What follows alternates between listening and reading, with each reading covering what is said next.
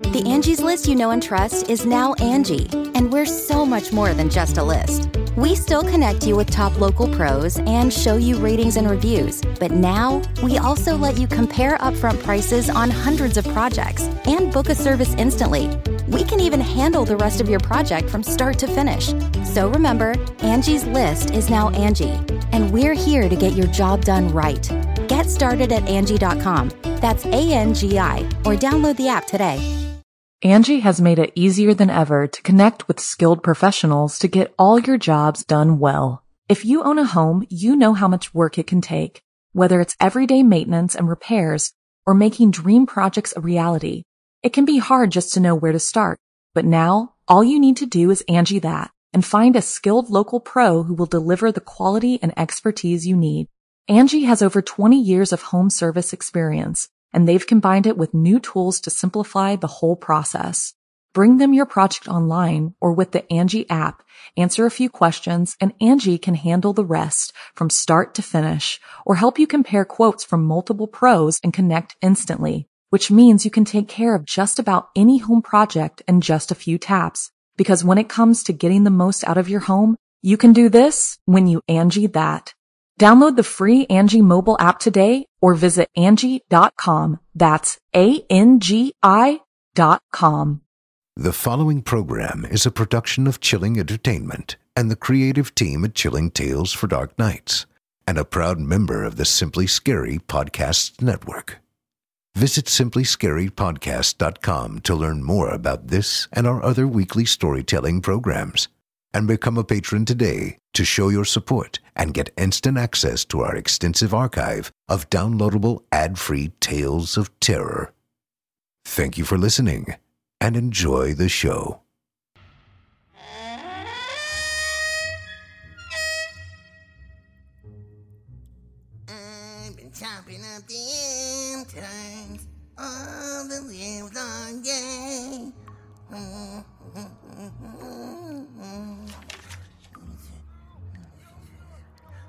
Holy crap!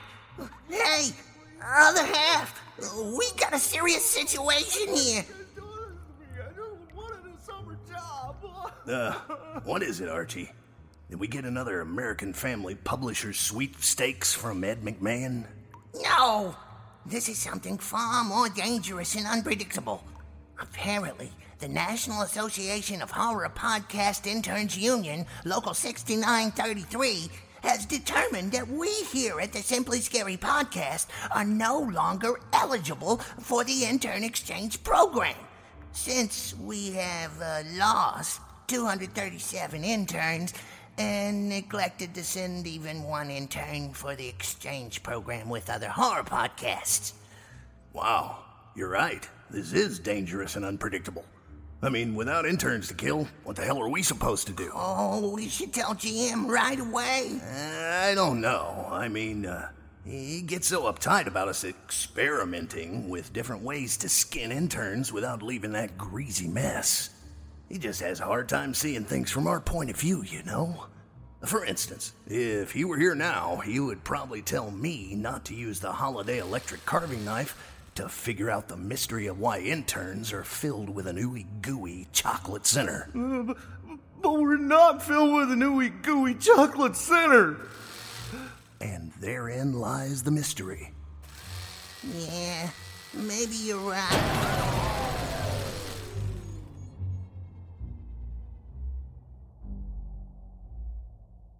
Okay. Well, that was inconvenient. I don't know. I think it's. Quiet, you, while I figure out what's going on. So, uh, you got a letter that tells us what the hell's going on now? Hold on. Okay, that should help. Uh, let's see. Uh, you are pre-approved. Nope. Uh, let's see. You qualify for refinancing with Castle Rush Mortgage Company. Nope. Uh, you can get your monkeys instantly with Instant Monkeys Online. Uh, mm. Ah, ah, here it is. The Power Company. Let's see. Oh man, when it rains, it pours. The power company has discontinued our status as valued customers due to numerous complaints from advocacy groups and the interns union detailing strange disappearances of the aforementioned interns. Oh, that and unpaid bills ever since the YouTube censorship changes. Oh man, what are we gonna do? Hmm. Maybe we should take this to GM. At least that way we can figure out a way to blame him for it in the long run. Agreed. Hey, fellas, what about me? Well, tell you what. Why don't you make friends with Fluffykins, GM's pet? Oh, a pet named Fluffykins? That's great. Yeah, I'd be happy to. Um, you should really let me finish. I was going to say, why don't you make friends with Fluffykins, GM's pet three headed mutant hybrid giant leech? Uh, nice, nice pup, nice, nice, nice lychee, nice lychee. No, no, no, no, no, no, no, no, no, no, no, no, no, no, no, no, no,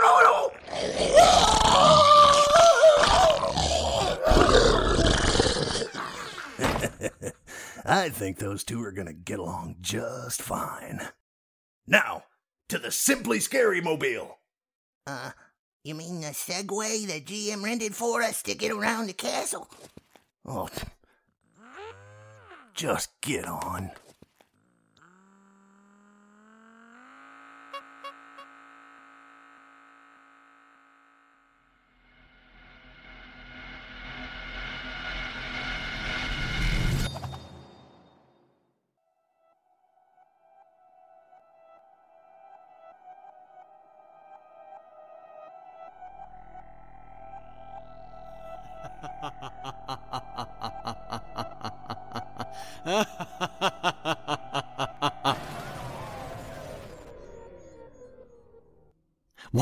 Bloody hell is going on now? Where are those two? I know they have something to do with.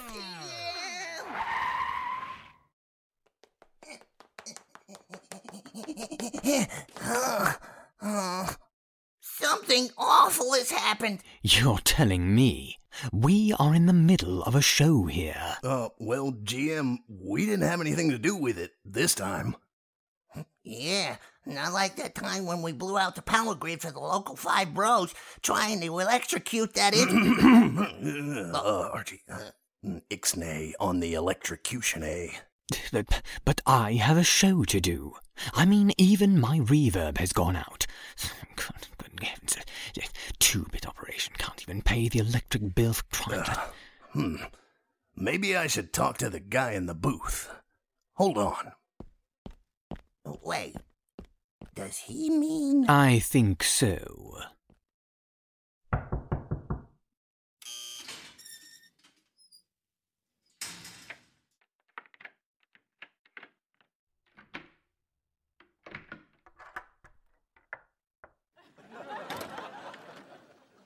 Well, if it isn't my favorite Jungian manifestation. What the hell is that? It's, uh, the schmaltzy sitcom reaction to my guest entrance? Guest schmest. We have a serious issue here, Chief. And what are we gonna do without power? And where did you get the power for the sound effects? That's not important. What is important is someone needs to take charge and be leader here. And as always, it's the unsung behind the scenes. It's kind of hard to describe what we're seeing here. Is he having a self involved hallucination here in front of us? It would seem so. Of course, though I'm not surprised with this collection of malcontents. Okay, team. Sit rep. What's our status? Oh, no power to run sound effects or cue the story, sir. Right.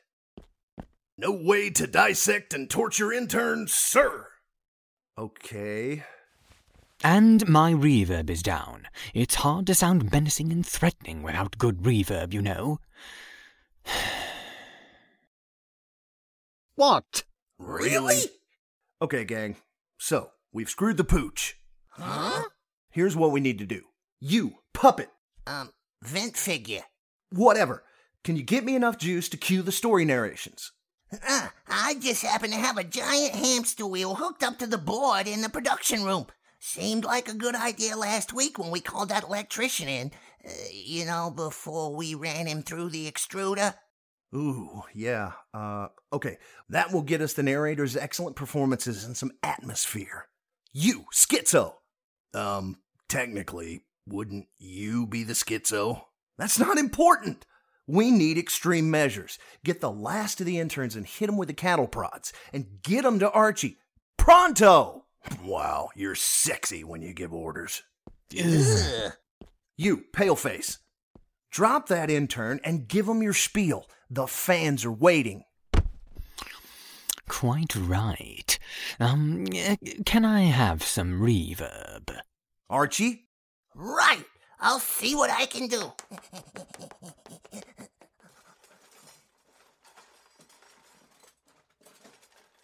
All right. Try that out, GM. I am GM Danielson.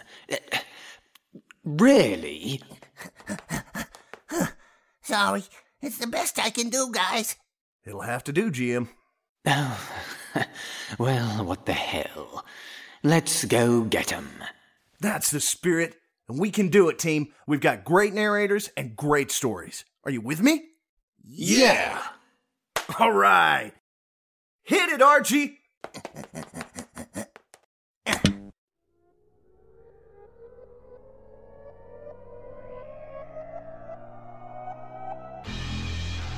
Step right up and prepare to be unsettled.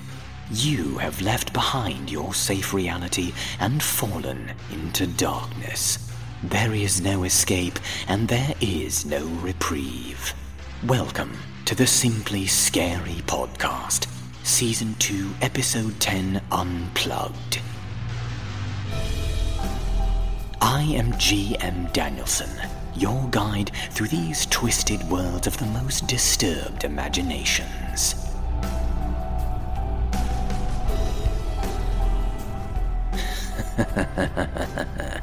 and now to begin the journey. Monsters aren't always the predators, and when they become the prey, monster hunters must be crafty. For the beasts that haunt dreams lie right outside the door. Monster hunter extraordinaire Sir Peter Bishop and the lovely talented fan favorite Heather Ordover of craftlit.com fame perform in Gareth Shore's Come into my parlor.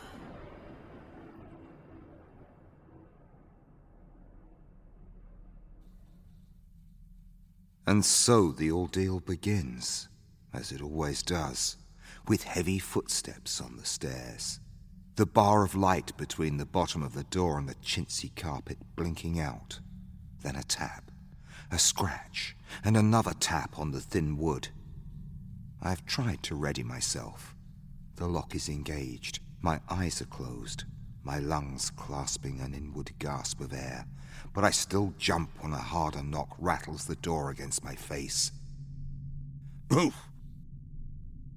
A pause, and then the usual spider fly silence as we lean in together, trying to catch each other breathing. She creaks her greedy weight against the wood an inch from my ear, and I hear the thudding of her heart. Almost, but not quite in time with mine. Cup of tea, Mr. Simmons. I've got some nice fresh scones just out of the oven. The voice oils through the door. All warm honey and lavender. A voice I've heard many times before in different places, from different mouths, but the same voice. No need to get up, dear. I'll bring you some up in a bit. Let you get settled in first. I stuff my fingers into my mouth, cramming any betraying words back in, and swear I can hear her old lady bristles scritch scratching against the door and catch the smell, faint but definitely there, of her peppermint exhalations. I hate these sieges. The long, heavy waiting silence before the inevitable clash later. It never seems to get any easier. But I cling on to my fast fraying nerves long enough for the bar of light at the bottom of the door to blink back as she shifts, withdraws. Floorboards groan, her heavy steps back down the stairs, quieter, then quiet, then fading away and gone into the depths of her back rooms. The first phase, the first brushing skirmish, the first prod and weighing and testing of each other is complete.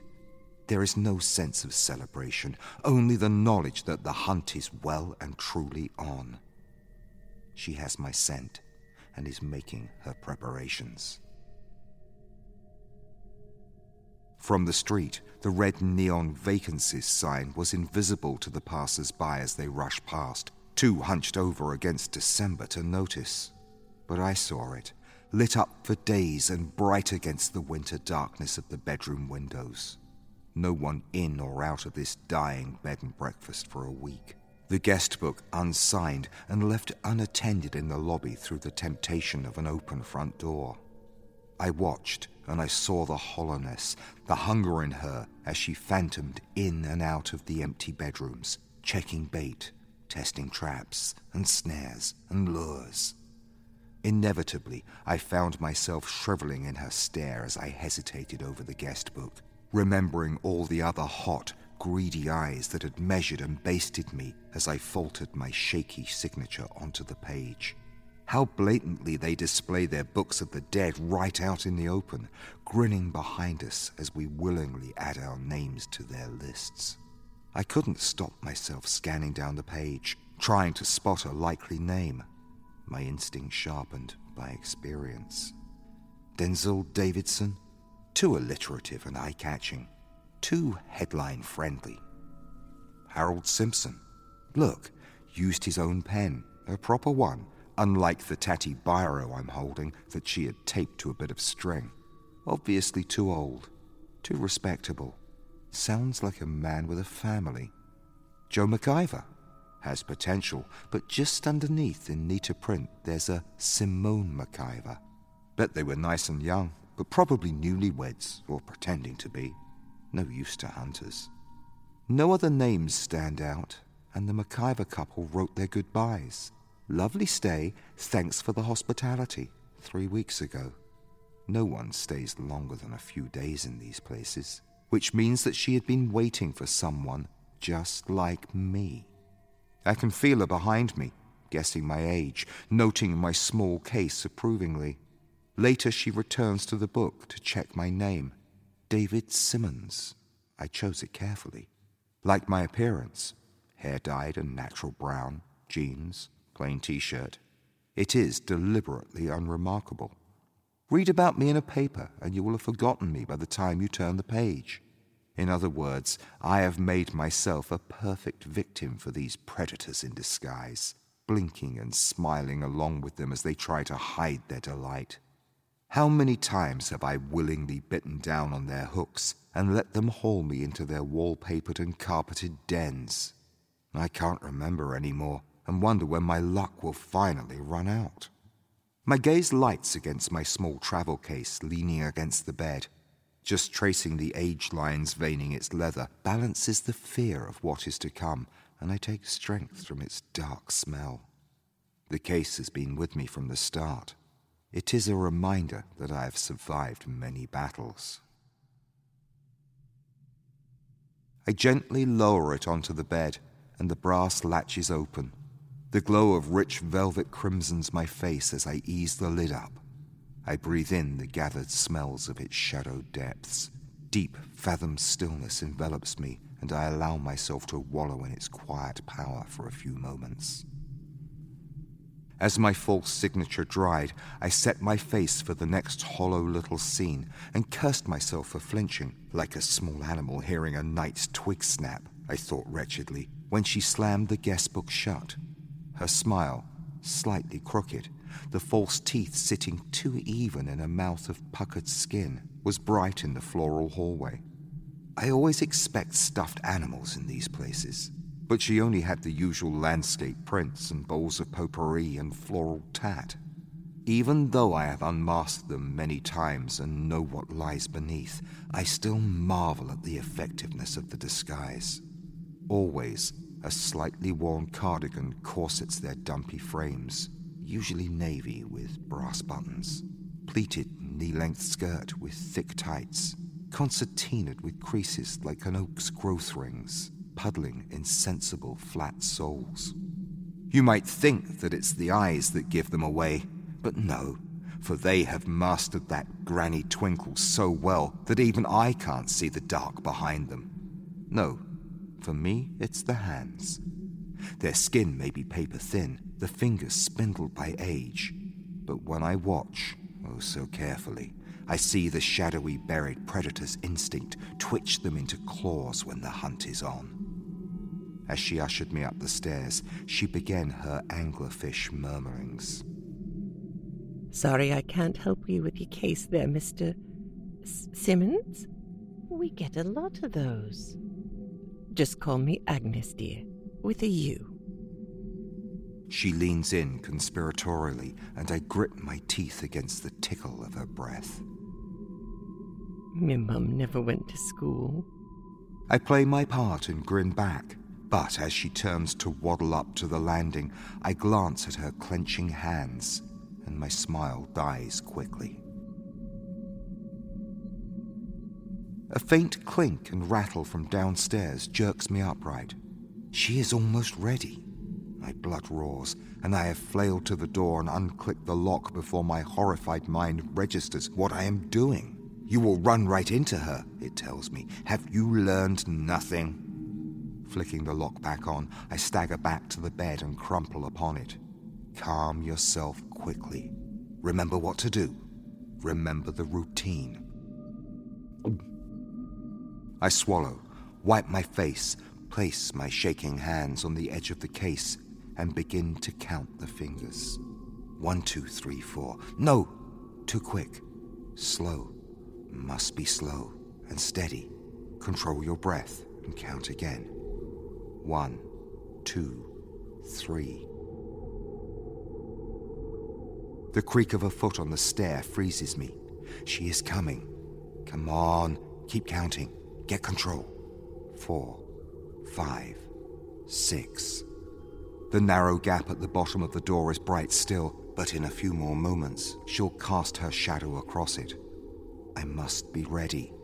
Seven, eight, nine, ten.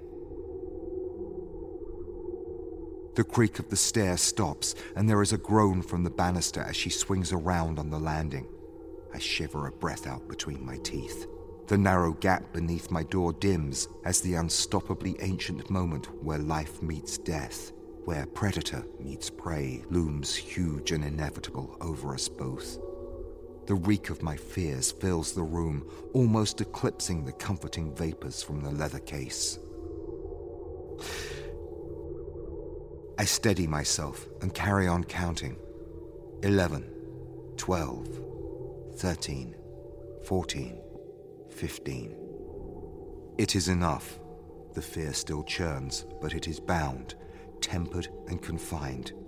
I must act now. Gently, I reach into the dark velvet interior of the case and collect up the fingers in both hands and lay them out in a row on the bed. The sight comforts me as always. They are different sizes. I always clean them, polish the nails, and take the rings off. Sometimes I have to use pliers if they've sunk into the doughy skin. Despite my care, I see that some of the older ones are beginning to darken and curl. They beckon to her, perhaps, and invite her into her own trap. I like that idea, but decide it's definitely time for some fresh ones. Behind me, the light under the door is blocked out, and there is a clink and rattle before she tap taps on the wood, taunting. I turn back to the case and carefully prying up the flap of the concealed compartment in the base, a rectangle of blackness is revealed in the velvet, and in it, the glint of metal. A tap, tap, tap again at the door makes me flinch, but I am finally ready. A squeak from the bed betrays my movement as I rise, but it doesn't matter now. She knows I am here, and I must finally face her. I feel her lean forward outside, all hackles and gritted peppermint grin. My hands are nimble now as I click open the lock with one hand, turn the handle, and swing open the door.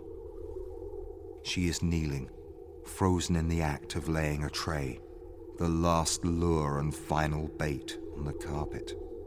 The odor of fresh baked scones coils around her. She looks up, and her predator's eyes widen brightly in the gloom as she sees past me into the room, to my case and my collection next to it on the bed all lined up neat as you like. My smile blooms as hers dies. Must remember to take the guest book with me later, I think, and I step forward to invite her to join me.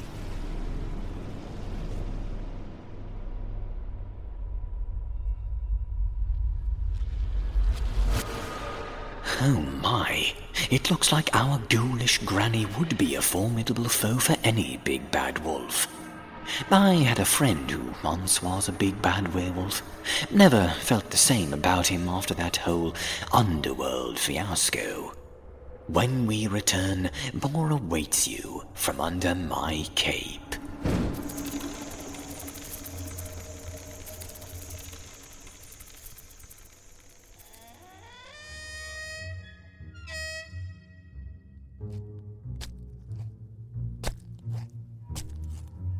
Well, howdy, folks. The other half here.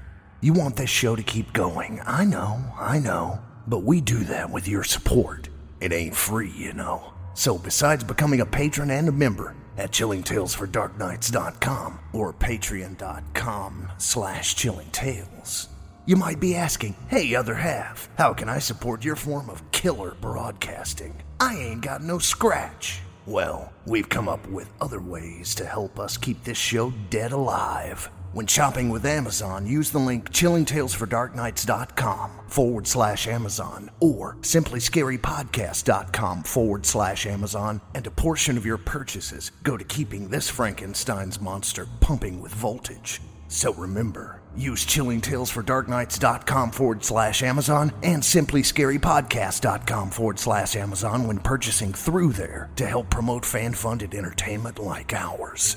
Now, back to the show.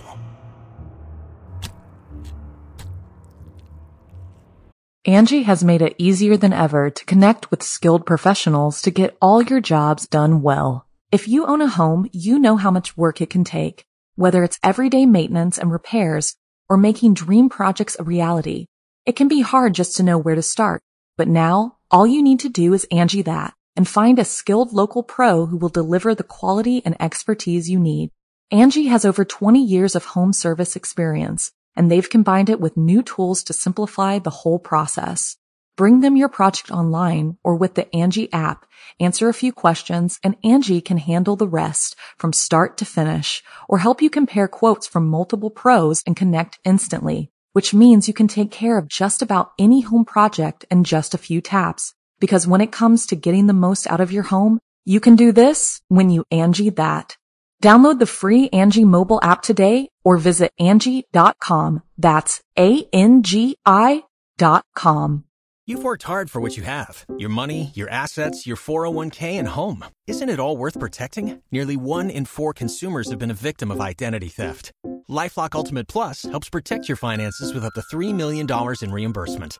LifeLock alerts you to identity threats you might miss, and if your identity is stolen, your dedicated U.S.-based restoration specialist will work to fix it. Let LifeLock help protect what you've worked so hard for. Save 25% off your first year on LifeLock Ultimate Plus at lifeLock.com/slash-aware. Terms apply. True Scary Story is a podcast about personal, terrifying stories dealing with the paranormal. True accounts from people who live through strange and supernatural experiences, told directly by them.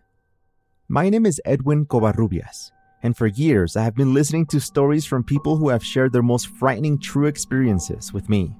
There was one story recently called There's Something in the Closet, where Juanita tells us about her experiences growing up in a house where she would see objects physically move on their own, but the rest of her family would act as if nothing was happening. It wasn't until years later that she found out what the source of it all was. Which makes me wonder if you were to witness a haunting, who would believe you? Come find True Scary Story by typing it into your app right now. I'll see you over there on True Scary Story.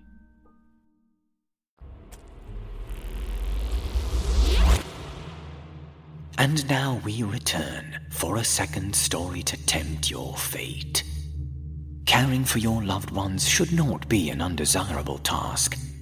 But when their suffering is prolonged, the devastating consequences of seeing them decay before you can snap the most even minded with the unbearable.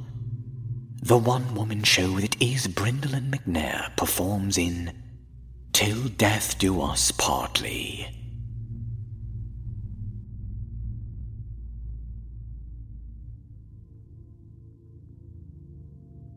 Mabel looks up from her crossword puzzle as George stirs in his armchair.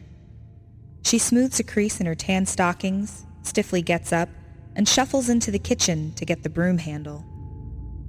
George gazes straight ahead at the black television screen as she goes past. He doesn't blink. Stillness ticks across the room from the carriage clock, bookended by over a dozen bowls of potpourri on the mantelpiece. Dust motes left swirling by Mabel's passage settle and hang in the evening sunshine filtering through the net curtains. Somewhere a cloud moves and a sunbeam mints a coin of brightness over George's left eye. He still doesn't blink. Nor does he react when Mabel bustles back from the kitchen holding the broom handle. She holds it out in front with both hands so as not to tip the dog bowl duct taped to the end and edges carefully around the deep pile rug. As she sighs down into her chair, she remembers how, for the first couple of weeks after they got it, George would always obliviously shuffle over it, leaving slipper-shod footprints, and tut at her when she immediately went down on hands and knees to fluff it back up. George doesn't do it anymore, but Mabel wishes he would. Mabel jumps as George suddenly and wordlessly struggles against the belt strapping him to the armchair. The buckles creak but hold, digging into the soft putty of his naked torso. She had to cut his shirt off him and burn it when his sores started to rot it. Careful, George. You'll hurt yourself again, remember? His bleary, bloody eyes are locked onto the dog bowl, nostrils flaring. The sound he makes reminds Mabel of torn bellows. Bracing the broom handle against her cardiganed ribs, Mabel leans forward and stretches, concentrating on keeping the wavering dog bowl level in front of George's gaze. She focuses hard on the word scamp, painted gaily on the side, as George's tongue worms out between his gums and pushes spittle down his chin. Swallowing grisly disgust, Mabel drops the bowl into George's lap and braces herself. With animal flexibility, George bends over and buries his face into pink jellied meat, snorting and swallowing and slobbering. Mabel holds on grimly as the broom jerks in her grasp, trying to keep the bowl away from the wedding ring that dangles on a chain around George's neck. He also wears a pine air freshener. She shudders as she remembers hurrying out to the car, the only one left on the street, to snatch it from the rearview mirror, a scarf over her mouth but still gagging at the smells and smoke, trying to ignore the... the mess. The quiet was the worst. She almost missed the shouting and the sirens. But she is only concerned about the ring. For days, she had watched George's wedding ring sink into his finger in a way that reminded her of when she used to bake, when she'd push her cutter into the plump pastry. George used to love her upside-down cake, but that was a long time ago, and she doesn't think he would eat it now. It had taken all of her nerve and the last of her sherry to approach George during one of his blank periods and prised the ring off his limp finger. She'd almost retched as the skin at the knuckle tore away as she twisted and pulled. His skin had slid off the bone like wet camembert, taking the fingernail with it. She had gagged again and dropped the white mess, but somehow held on to her sherry and, after fetching her marigolds, rescued the ring. It was the first time it had left his finger for over 50 years. George had stayed true to his promise that he would never take it off. Her eyes drifted to the black and white photograph next to the television, the one where they pose young and awkward on a cold, windy beach somewhere. Blackpool? Morecambe? With the sea gray and flat and endless behind them, two strangers in the photo grin at her.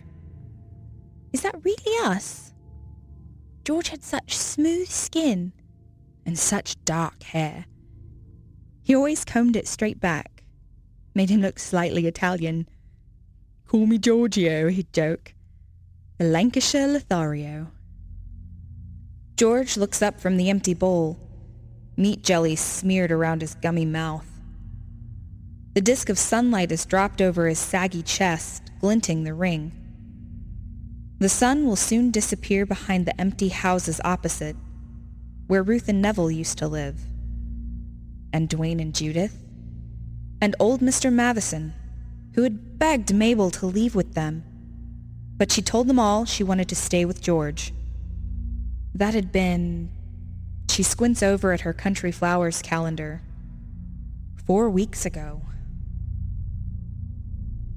Mabel drops the broom handle on the carpet and hugs her cardigan tighter around her as she watches George's eyes slide back towards the television. She'd turned it off when it started to show nothing but fuzzy static and lose focus.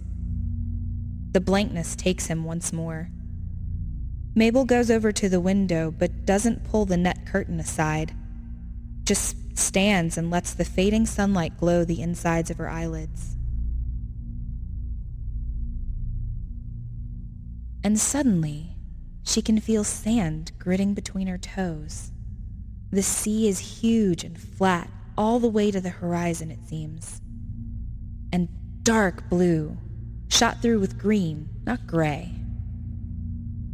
A breeze rolls, cooling over her hair, and she realizes that her hat is blown off, gone cartwheeling and bouncing along the beach. And there goes George, bounding after it so light on his feet, his dark hair combed straight back, shouting, Her Lancashire Lothario. She bursts out laughing and runs after him, holding her skirt down. Stepping over the rug to the mantelpiece, she sleeves a little dust from the photograph and looks over at George. She remembers his grin at the party just a few weeks ago when he'd waved the music down and presented her with the framed photograph. God knows where he'd dug it up. Thumbing away her tears as everyone cheered. Before, they had all been there. Mabel looks for the matches and remembers there is only one left. The one she's been saving. She closes the curtains the dark hiding the details of George's hunched form. She knows that George will be blank for a good while yet, but she still tiptoes around his chair and stands behind him, looking down. Shakily and slowly, very slowly, she kisses the tips of her fingers and gently touches them to the top of George's head. His liver-spotted scalp is peeling. Dark hair combed straight back and gives under her touch. George doesn't move. Still slowly, eyes always on George's face. She fumbles at the buckles of his restraints and flinches each time a belt thumps to the carpet. He gazes straight ahead at the television screen. I'm going up now, George. The ring sits against his barely moving chest. Love you, dear. She whispers, then shuffles out. The smell of George's aftershave still ghosts around the bedroom, and Mabel inhales deeply, eyes closed. The headboard creaks loudly. Bloody give the neighbors something to talk about. Eh, Mabel? He'd said, nudging her as she flapped him away in mock disapproval. As she reaches over to the bedside table, to the card there. It is made of folded paper, but is stiff with big dollops and swirls of paint. It flakes onto the quilt, but she doesn't notice. It's dark in the bedroom with the streetlights out, but in the candlelight, Mabel can see two stick people on the front, smiling and holding hands amid exclamations of primary colors. Underneath them is a big 50 in shaky orange. Red hearts form a border. Mabel opens the card. Another stick couple. This time the man is dressed in a gray suit and top hat, and the woman is beaming in a long wedding dress painted bright white. Mabel reads her daughter's neat print out loud to the dark bedroom. Dear Grandma and Granddad, Happy wedding anniversary! We told our class at school about it and they all clapped. Our teacher said it was a very long time. We are very proud of you and love you very much. We hope you are married forever and ever. Underneath are spidery squiggles, but Mabel knows they say love, Declan and Ella. There are lots of big black crosses, 50 of them, Moving her lips but making no sound, Mabel counts each one, flashing through memories and years, people and places. The silence stretches out until Mabel hears the creak of the living room door downstairs.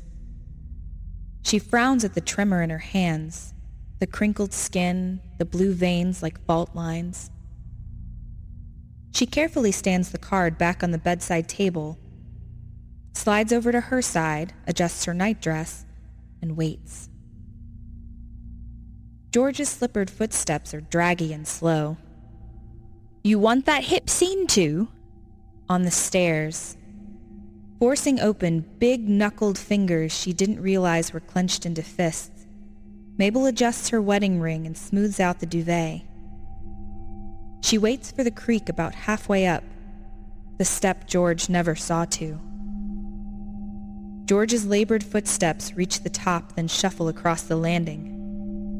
Pick your feet up! You'll scuff the carpet! A smell has come with them. One that quivers Mabel's stomach. She concentrates instead on the dark space framed by the bedroom doorway. Suddenly remembering, she leans across the bed and blows out the candle. Her breath feels whispery and faint. You've the lungs of a horse, lass. And the flame sputters before going out. She looks back and there he is, shadowed and leaning in the doorway, the dark hiding the details. She can't hear him breathing over the thin hiss of her own wheezing, but can just see the slight rise and fall of his shoulders and she knows he is looking at her from the blackness of his face. His dark hair is combed straight back. Mabel glances over at the anniversary card. She softly pats the duvet beside her. My Lancashire Lothario.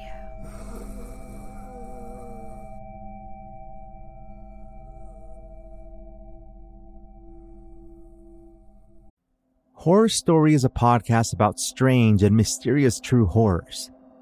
My name is Edwin Covarrubias, host and producer of Horror Story. In the show, I have an episode called There's a Stranger in Your Walls, and it's about a woman that moved out of her home because she thought it was being haunted. But the truth happened to be even scarier than the ghosts. Other stories dive deep into the supernatural, like the one of the most infamous cases of real ghosts called The Haunting in San Pedro. But if you're into mysteries, learn about the pilot who disappeared in the sky. All of these and more are available on Horror Story right now, with more episodes coming out every single week. You can search for the podcast by typing in Horror Story on your podcast app right now. The show is the one with the yellow letters. I'll see you over there on Horror Story.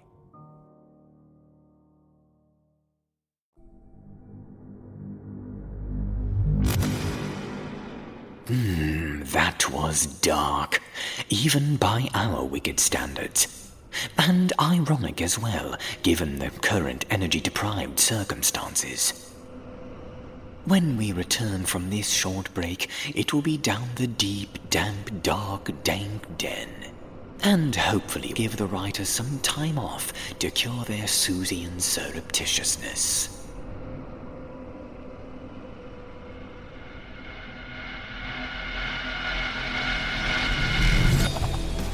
The Simply Scary Podcast, Season 2, Episode 10. Become a patron today and you'll get the extended version of this show. Here's a sample of the extra stories you get when you become a member. Fire! The engine's burning! Look! This side, I can see flames! All heads turned at the voice. I'm cursing myself for being ridiculous, so I try another shout. Help! Please, someone help me! Anyone? Anyone? Become a member today. Go to simplyscarypodcast.com forward slash tour to get more horror than you can handle.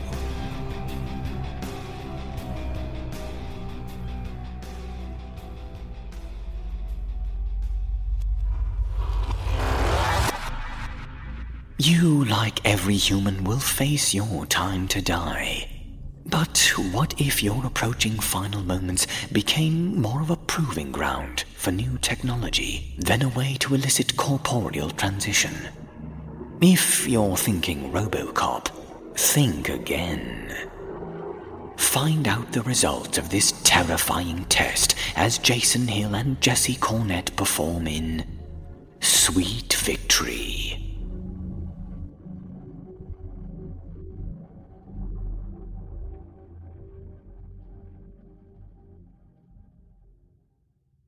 Even before I hear the bullet in my head speak to me, I know two things. The first is it's a Torquemada special. The inevitable second is that it's going to kill me soon. And I also know it's going to be long. Long and painful. Just as advertised. The dreaded screaming whistle hit me in the back of the head and stopped itself before it took off my face. Just like the instructor said, there's never an exit wound with a torquemada. They don't leave the victim's body. That's where they do their work. The officers tell you once hit, you've got about five seconds to save yourself. You blow your brains out before it's too late. But the impact of the strike knocked me forward, and during those precious seconds, I slammed into a tree and I blacked out. I come to standing up, leaning against the tree like some drunk. The bullet won't let me move anything except my eyes. Half the world now, close up moss green bark and drying blood where the bark is cut into my cheek. But it won't let me bleed to death. I can feel its spider webs crawling through me, down from my brain, a sting, a sting as they burst through the roof of my mouth, and down my throat and into my body, my stomach, my liver and kidneys and arms and my legs. I know it's futile to struggle once a Torquemada has you, but I just can't stop my body trying to fight back. My locked throat trying to gag and the bullets wriggling wires. I roll an eye down to the forest floor where my rifle lies. Forget it. Might as well be a million miles away. Wait. Is this my voice or, or, or the bullets? Did I, did I say something? My thoughts are. My thoughts are jumbled. Stop trying to move and let me do my work. Back at training camp, they told us the Torquemada sound like someone trying to do an impression of a Shakespearean actor. All booming authority, stressed syllables, Can you imagine being tortured to death by a poor man's King Lear? Dutifully, we all laughed at the time.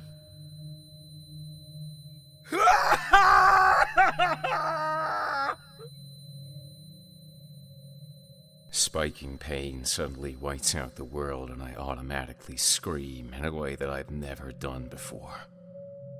The pain ends abruptly. No after effect, it just goes. I start to shake. I scream. My voice completely gone over the edge, just like that. Men who've had legs or arms blown off, seen their friends die, watched guts spill into their laps. They're the ones that I've heard scream like that. A scream of utter disbelief. A shaking like the pain suddenly cuts off my vocal cords. Still trying to shape a scream. This was to test your pain tolerances for the upcoming ordeal. Make sure I have the control I need. Now I am going to stop your breathing. All I can do is stare wide eyed at the bark cutting into my face as my lungs stop. I can't hold back the drowning panic as my chest seems to fill with cold hollowness, my brain frantically trying to send signals, telling my lungs to inflate, my jaw aching to open, to breathe, to breathe. Please. Blood burns in my cheeks. I stare. I stare.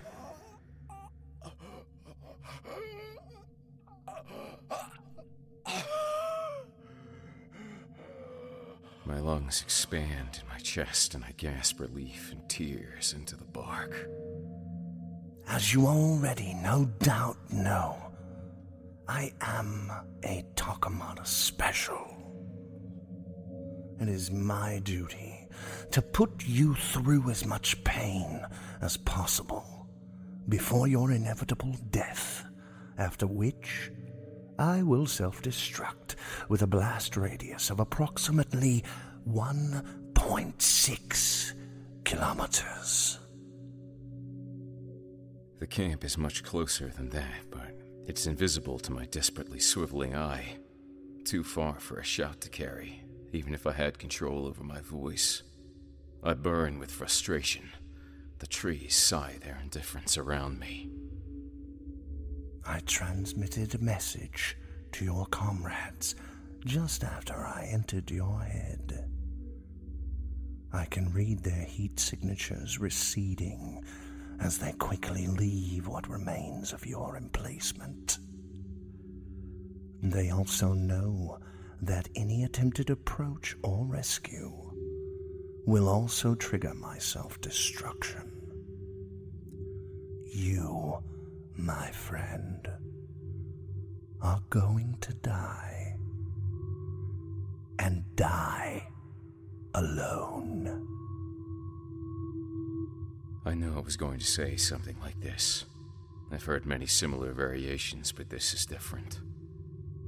In the past, I, would always thought of the voice to be pompous or ridiculous as it came crackling out of a speaker, but now, right there in my head, behind my face, it is cold, calm, and utterly truthful.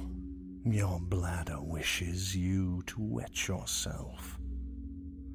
I will let it. Despite everything, I am ashamed as the hot urine runs down my legs. Well done, soldier. Now then, your heart rate has increased and your adrenal gland is very active. You are angry. Here is something for you to focus on. I shake with fury and shame as my left arm suddenly clenches into rock solid tenseness.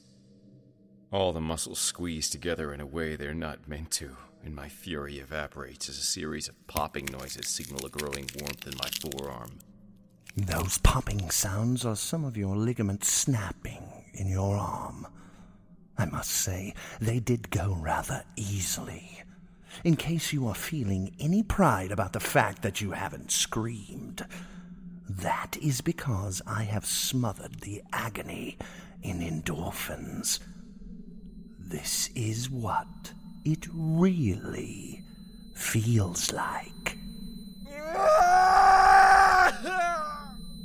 When I come to again, the agony in my arms faded back to throbbing heat.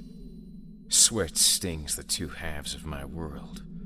The forest, close up of the bark that pricks my cheek, it blurs, and I cannot even blink. I am an exclusive, ultra top spec, latest gen, incredibly expensive piece of kit, and only the 27th to have been used. So why you? I know you are wondering. You don't know any military secrets. You are only a corporal. You don't actually have any power or influence, do you? Pinned to a tree and unable to even breathe on my own, the irony does not escape me. My fury returns and stronger than ever, but I don't even know if it's directed at the bullet anymore. I just. I want to kill something. To smash and stomp and howl.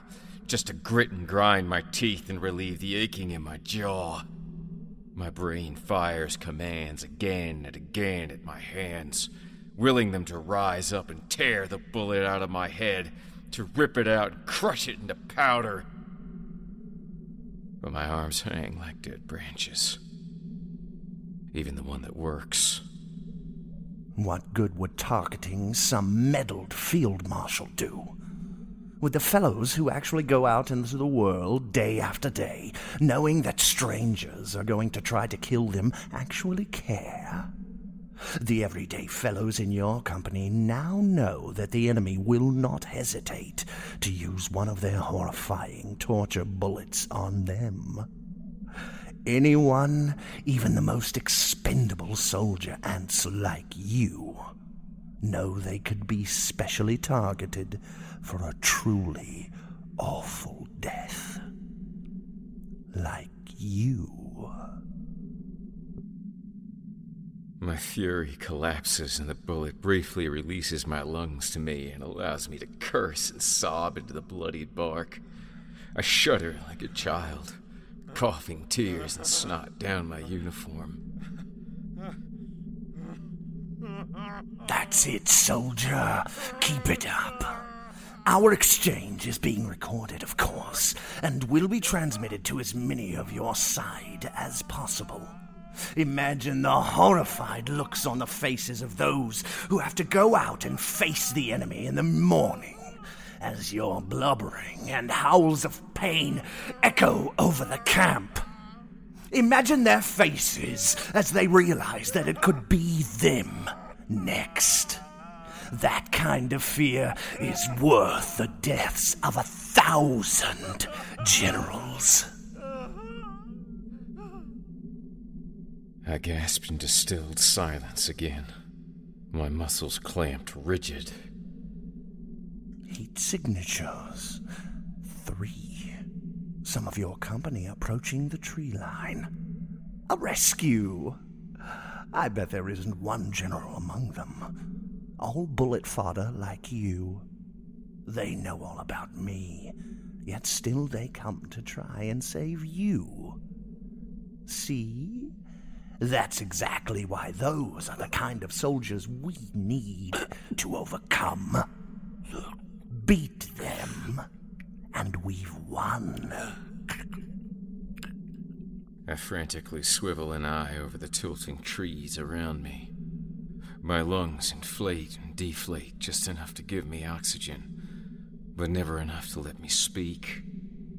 I can feel the bullet clamp down on my throat using my own muscles to squeeze me into dumbness.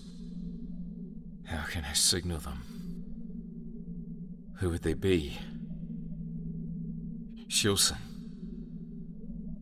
Yeah, Shilson. Shilson must be one of them. Against Regs, we made a promise to watch over each other. Shilson's face is blurry in my memory, but but I put it down to my stressed state. Why is his uniform pin sharp? Uh, I can even recall his identification. SCOM 26 Shill. He's lean, angular. It's just like me, but in my mind, his helmet sits over a dark smudge. Even the eyes are lost to me. But I remember our vow.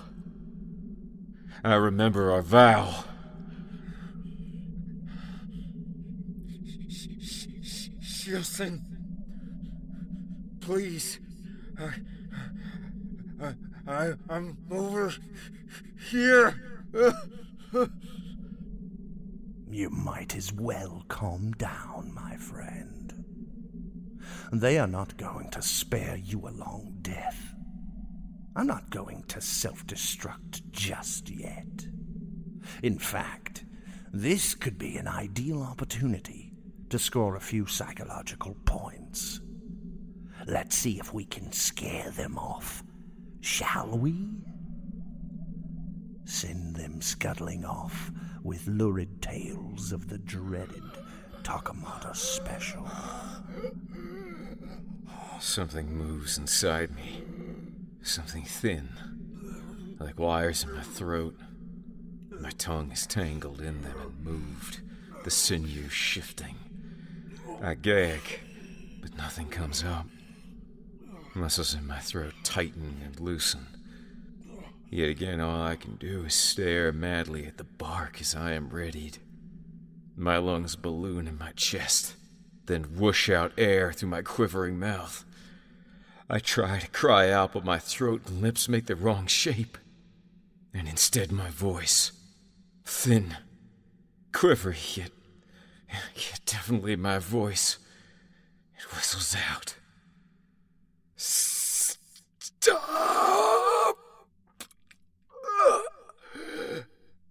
I dry gag again as my throat muscles are kneaded and my lungs whoosh out another burst of air. Stop! The, the bullet. Spare me. Turn around. Leave. Come any closer and it'll, it'll make sure I, I die in agony before it detonates and takes you with it. Please! I, I don't, I, I don't want it to hurt me.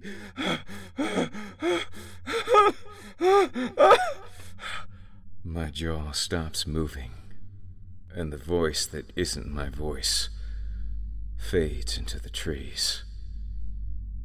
Tears roll from my unblinking eyes once more, and the bullet allows me another sob. The moment lengthens. A tree mite crawls past my eye, a monster clambering over looming bark. Tremendous! They are still coming. Time to stretch myself a little. Prepare yourself. No, no. D- d- don't. Please. Please. My voice, that is not my voice, echoes out again. I try to grit my teeth, but instead my lips are forced into a grin. My arms clench again begin to bend at the elbow. Muscles dragging torn ligaments underneath the skin. Sweat and tears run into my mad, smiling mouth as my arm is dragged behind my back and then up. They are 1,500 meters away. Close now. Closer. Get ready for your big moment and up. Through a blanket of pain, I am sure that I can hear my arm creak. I imagine the bones splintering and cracking. I feel my hand quivering against my shoulder blades. They've paused. Wait for it. Let the breeze drop. Wait. Now.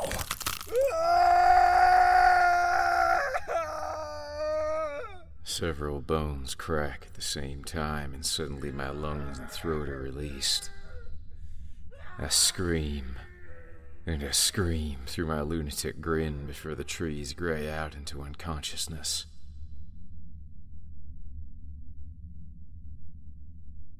When I return, it is to a dull burn, the sense of something hanging loose by my side.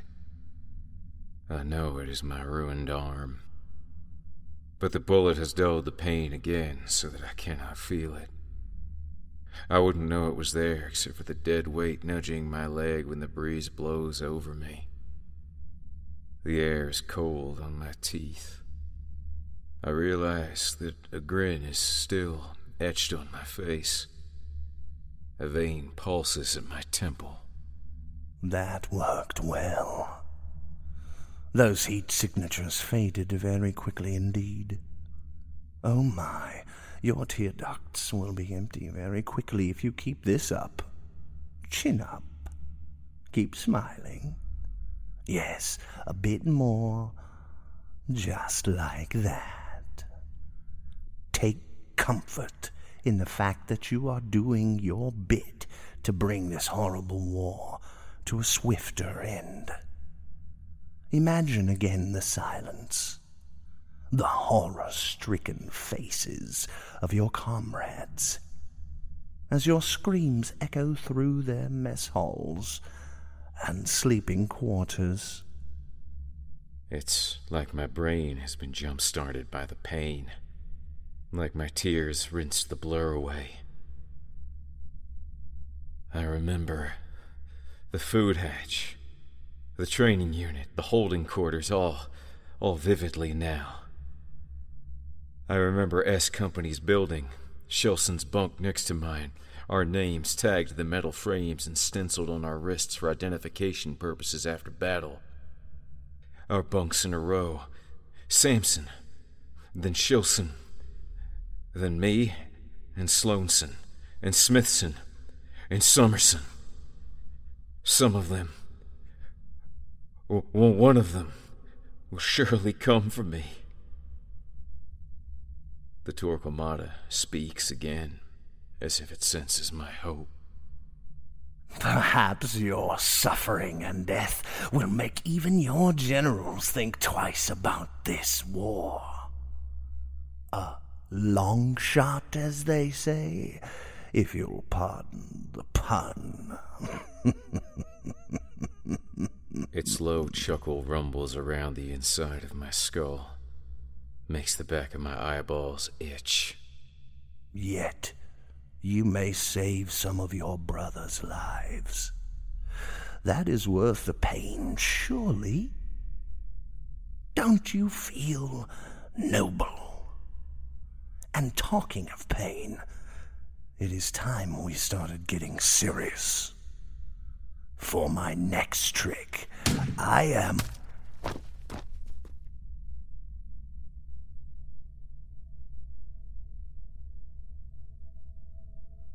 My bullet hits true, and I watch his body slump to the ground and roll away from the smeared tree.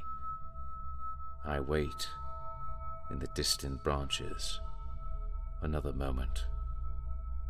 Glance at the jammer on my belt. Green lights blink back. No transmission sent. I slide down and I glide away, leaving SCOM 36 SIMP alone, grinning into the gloom.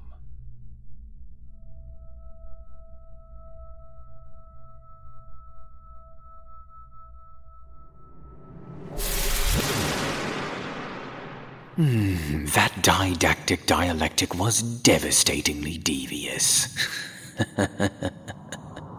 After one final important message, we'll bring you up to date on the latest information in the world of the Simply Scary podcast.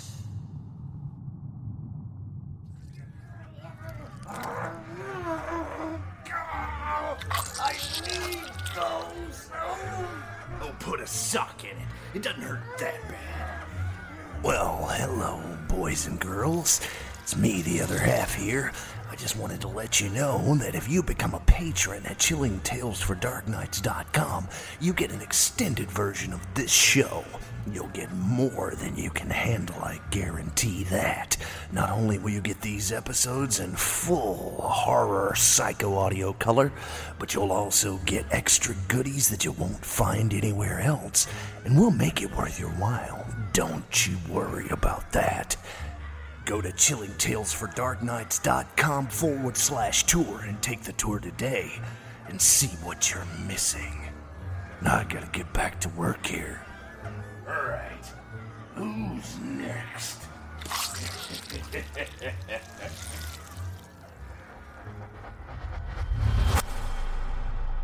You can support horror programming from the Simply Scary Podcast by using the link simplyscarypodcast.com forward slash Amazon in your address bar when planning to do your shopping with Amazon.com.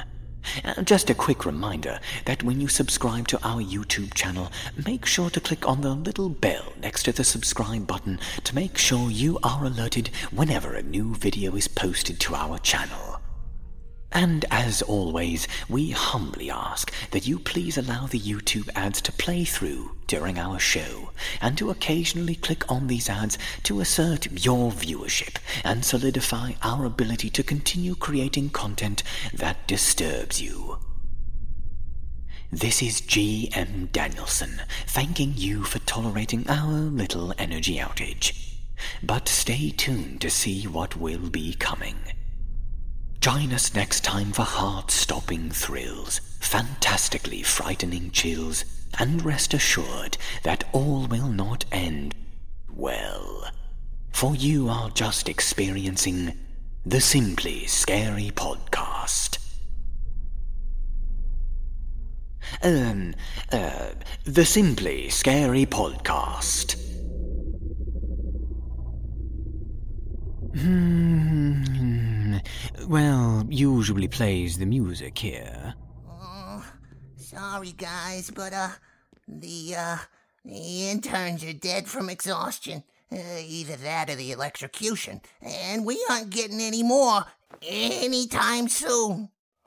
Well, fellas, that was a fantastic show anyway, but it looks like the shutdown continues. So we need you for another more important mission. Keep the show going by using Chilling Entertainment's patented Fear Extractor to directly pull stories of fear from the author's brains. And uh, how exactly are we gonna do that, smart guy? Well, it just so happens that Vlad the Impaler there. N- n- uh, excuse me, that's Dark Overlord of the Vampire Coven of the House of Danielson of the Greater Northern Transylvanian Danielsons. Anywho, Vlad the Impaler there has a van that he keeps parking in my parking space, by the way. You mean the Dragon Wagon? I guess. You'll take the Dragon Wagon on the road to find these authors and get the stories right out of the source. yeah, kind of cool, huh? Wow! That's cool! And so we'll sneak into the office house in the dead of night, chloroform them mercilessly, and cut open their skulls with that to get to that chewy nougat of fear that's inside? Or we could just tell them if you let us use your stories on the show, yeah, then we'll let you use this on your neighbor whose dog keeps shit. Look, I really don't care how you do it. Just do it. And use the Chilling Entertainment's patented Anywhere Wi Fi spot to upload it directly to me when you get it. Gee, you'd think with all the patents we have, we would be able to pay the electric bill.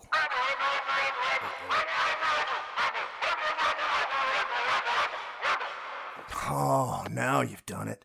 Now the almighty Dark One wants to get involved. And you know how things get when Craig's involved. Yeah, he decides to force ritual seppuku for public display on social media. No, sir. Uh, that was the dummy. Uh, vent figure. Uh, oh, sorry, sir. Uh, it won't happen again.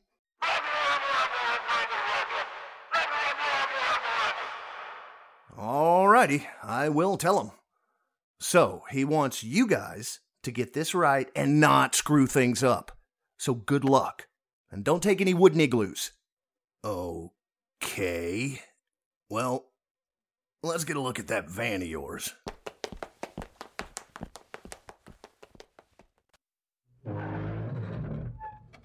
Well, here she is, the Dragon Wagon.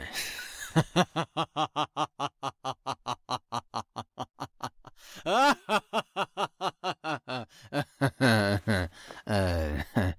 oh, right. No sound effects.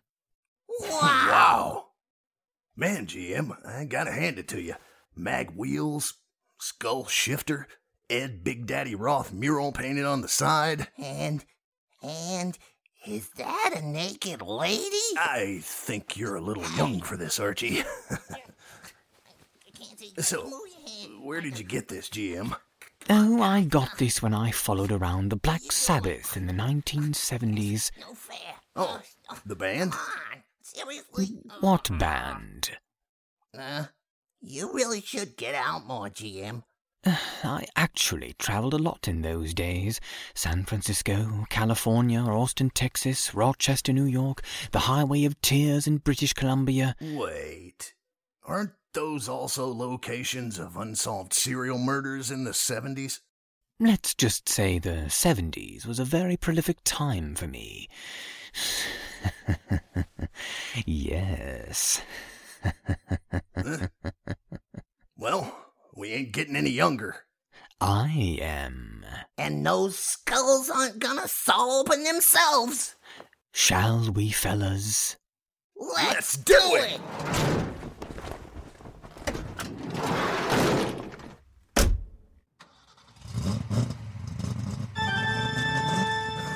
cool. Oh, wow, an eight track.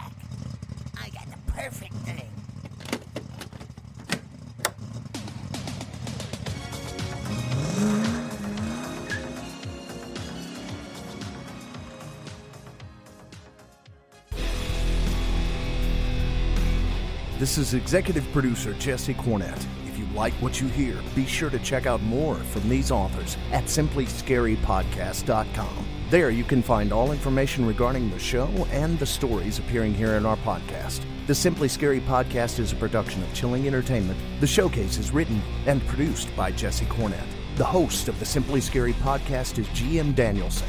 Original music during the show by Jesse Cornett. This broadcast was directed and created by Craig Groshek. Be sure to look for the Simply Scary podcast on iTunes. And if you like the show, leave us a five star review. Comments or questions? Email us at contact at simplyscarypodcast.com and check our website for more information. While you're there, consider clicking on the patrons link at the top of the page to help support our show. Copyright Chilling Entertainment LLC 2017. Thanks for listening.